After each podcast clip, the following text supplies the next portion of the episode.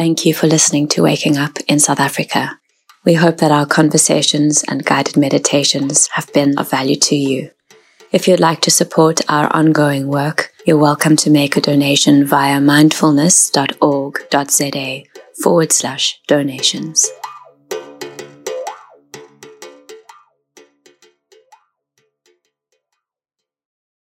This guided meditation using the breath is guided by Annette Weyers in Afrikaans.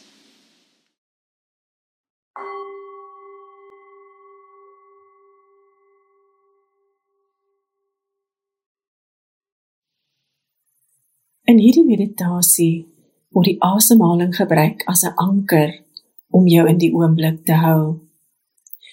Voor jy begin, maak seker dat jy op 'n plek is waar jy vir die volgende ruk nie gesteer sal word nie. En onthou ook om jou selfoon weg te sit. Dit mag dalk help om jouself te herinner dat jy nou nêrens anders hoef te wees nie en dat daar niks dringends is waaraan jy nou aandag moet gee nie. Jy skep nou 'n stil tyd net vir jouself. In enige meditasiepraktyk is die postuur belangrik. Daarom, wanneer jy gaan sit om te mediteer, of dit op 'n matjie, 'n meditasiebankie of 'n stoel is, maak seker dat jou rug regop is En as jy op 'n stoel sit, maak seker dat jou rug weg van die rugleuning van die stoel is. Die kop is gemaklik op die nek gebalanseer. Beide voete rus op die grond. Die hande kan op die bobene of in die skoot geplaas word. En alhoewel die postuur statig is, is dit nie rigied of gespanne nie. Jy kan ook jou oë toemaak of as dit vir jou ongemaklik is, behou bloot 'n sagte fokus.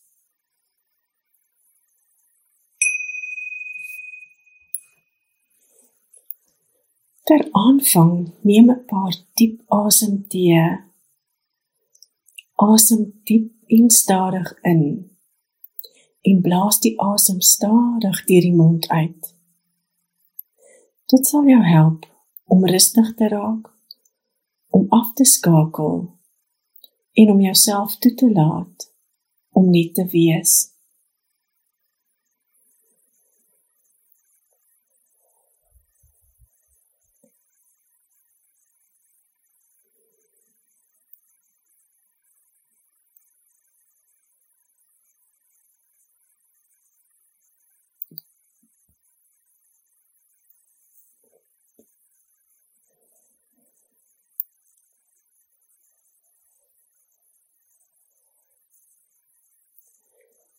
En dan wanneer dit vir jou reg voel, laat die asemhaling toe om weer die gewone natuurlike patroon te volg.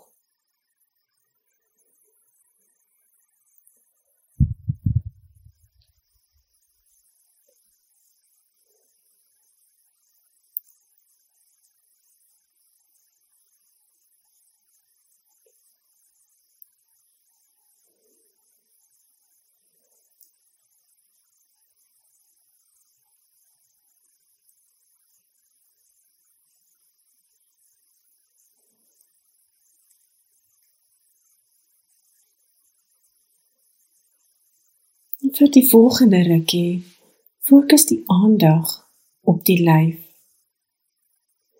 Kyk of dit vir jou moontlik is om bewus te raak van die hele lyf waar jy nou in hierdie oomblik sit.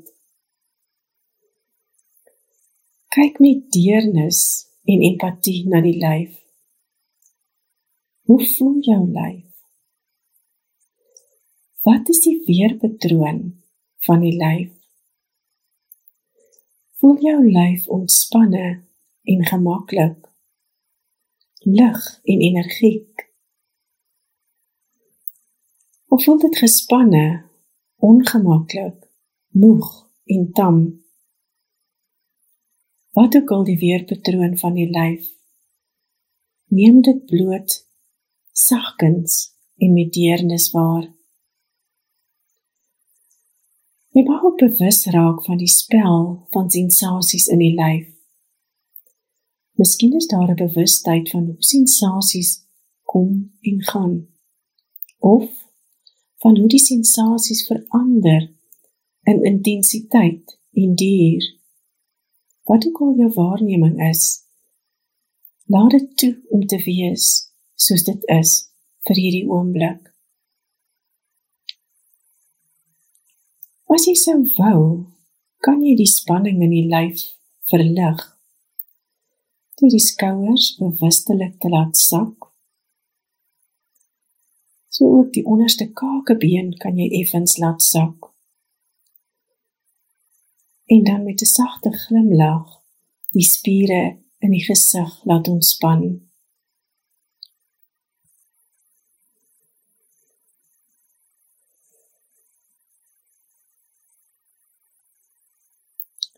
Op jou eie tyd en op jou eie manier begelei jou aandag na die sensasie van die asemhaling in die lyf.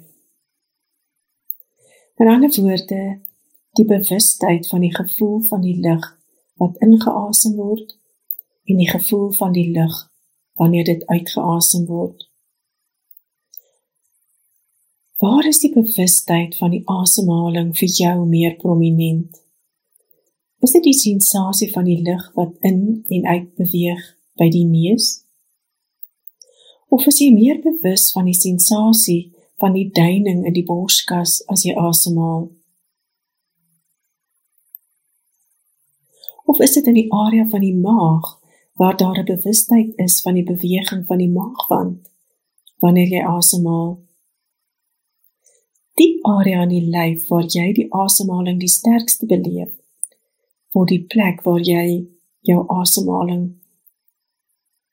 as anker gebruik.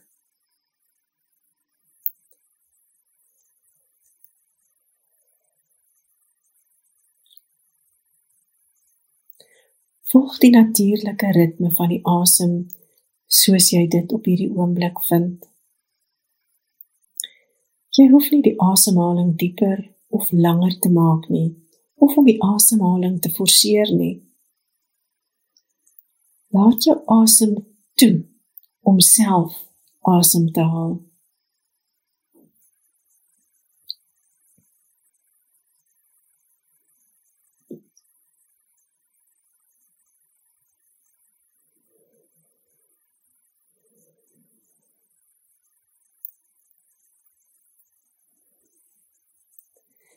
Jy gaan gou agterkom dat die fokus van die aandag nie meer op die asem is nie. 'n Besige kop produseer aan mekaar gedagtes wat die aandag van die asemhaling wegtrek.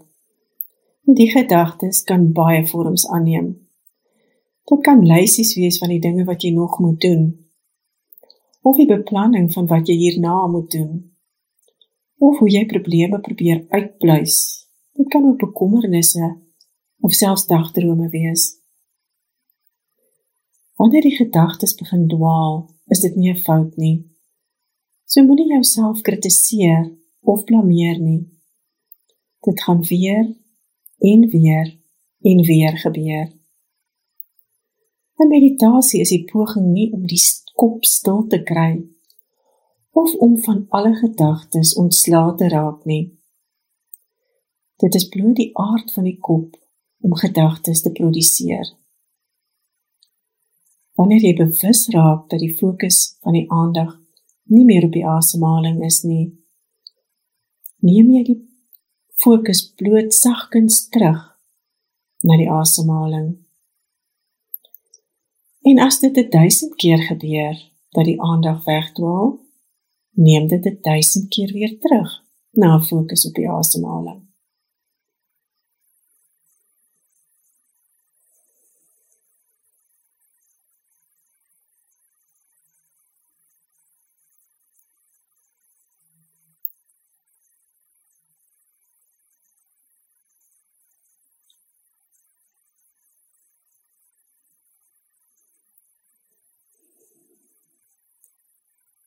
Volg elke inasem en elke uitasem met volle aandag.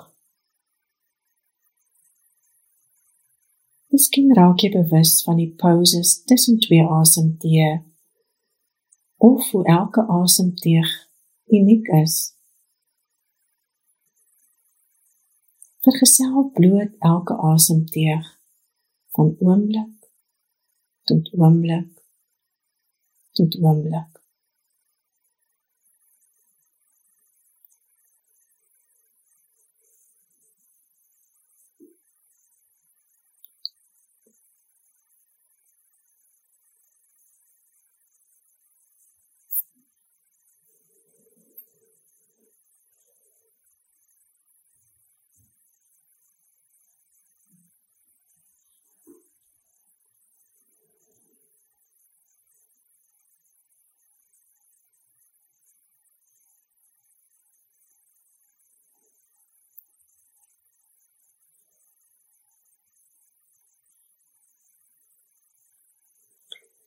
Waar's die aandag nou?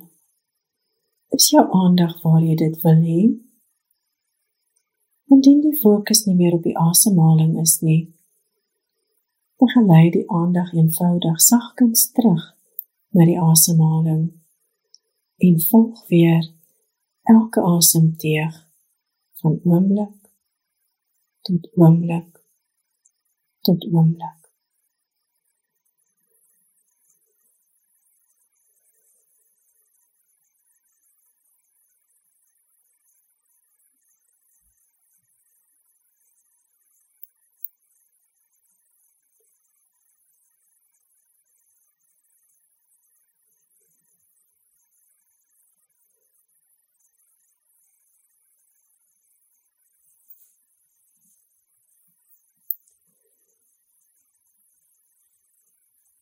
Vir die laaste paar oomblikke van meditasie. Kyk of dit moontlik is om dieper in die stilte te beweeg en om te rus in die stilte.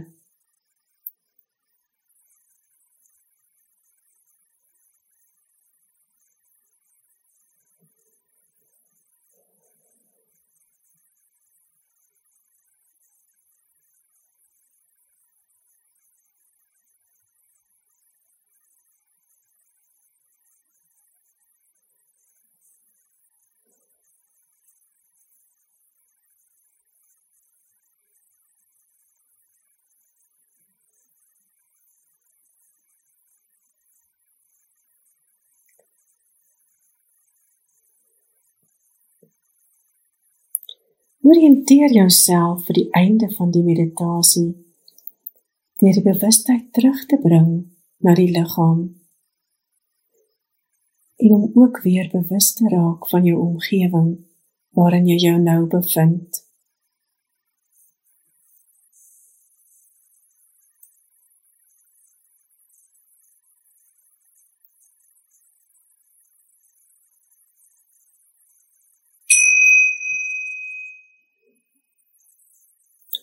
die gevoel van kalmte en bestendigheid jou vergesel na waar jy ook al volgende beweeg.